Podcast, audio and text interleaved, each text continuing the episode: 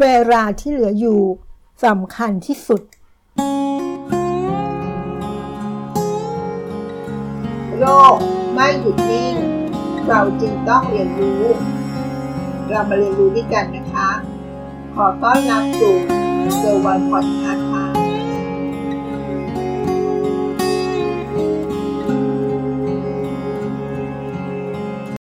สวัสดีค่ะที่อ่านบทความนะคะ เป็นบทความที่อ่านแล้วสะกิดใจ เขาพูดถึงเวลาที่เหลืออยู่สำคัญที่สุดค่ะ เมื่อใครบางคนจากไป เราได้รู้อะไรบ้าง ตัวตนของคนคนหนึ่ง ไม่ดับลงในวันสิ้นลมหายใจ การจากไปจริง ๆ ตลอดการที่เกิดขึ้น เมื่อไม่ใครระลึกถึงอีกแล้ว สถานตอนจากมากับสถานตอนจากไป อาจจะไม่สัมพันธ์อะไรกันเลยนะคะ ขึ้นอยู่กับว่า ระหว่างทาง ตอนที่ยังอยู่แล้วทำอะไรกันไม่ไ้บ้างเงื่อนไขชีวิตของแต่ละคนล้วนต่างกัน มีมาผูกกันบ้าง พันกันบ้าง แต่สุดท้ายแล้ว ชีวิตใคร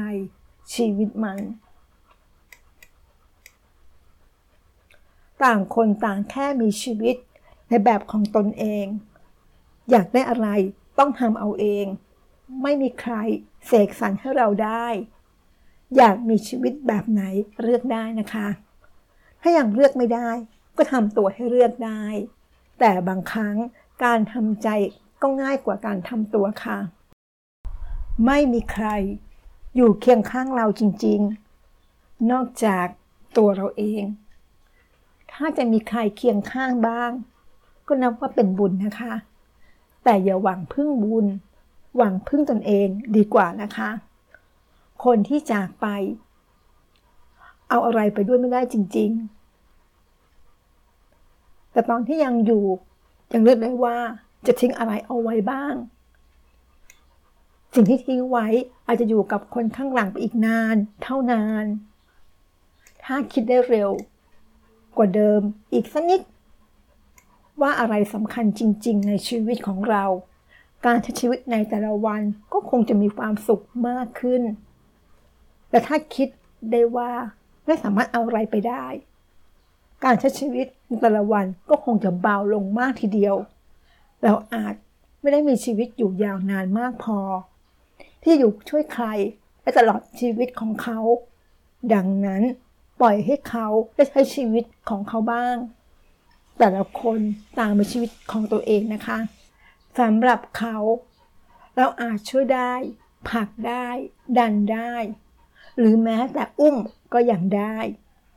แต่ถ้าคนทั่วๆไป อย่าให้ถึงกับต้องแบกต้องหามกันเลยนะคะ อยากทำอะไรที่ทำพอจะทำได้ รีบทำเวลาไม่รอท่าจริง ๆ เวลาของเรา หรือของเขาอาจจะหมดลงเมื่อไรก็ได้นะคะ ระวังนะ วันที่รออาจจะไม่มีวันมาถึงค่ะ การได้บอกลาการได้ใช้เวลาร่วมกันในช่วงท้ายๆ ช่วยทำให้คนที่ยังมีชีวิตอยู่ มีชีวิตที่สงบได้มากทีเดียวนะคะ ถ้ามีอะไรที่ต้องพูดต้องทำระหว่างกัน ให้รีบทำก่อนที่เวลาของใครบางคน จะหมดลงค่ะ คนทุกคนมีค่าเสมอ ไม่ว่าคนคนนั้นจะยังอยู่ หรือได้จากไปแล้ว บางครั้งแค่ความทรงจำดีๆ ก็ต่อชีวิตให้กับอีกคนไปได้นานทีเดียวเพื่อเสมอไว้ว่า เวลาที่เหลืออยู่สำคัญที่สุด เวลาที่เหลืออยู่สำคัญที่สุด สวัสดีค่ะ ติดตามเกอร์วันพอดคาสต์ได้ที่เฟซบุ๊กยูทูบ Anchor พอดคาสต์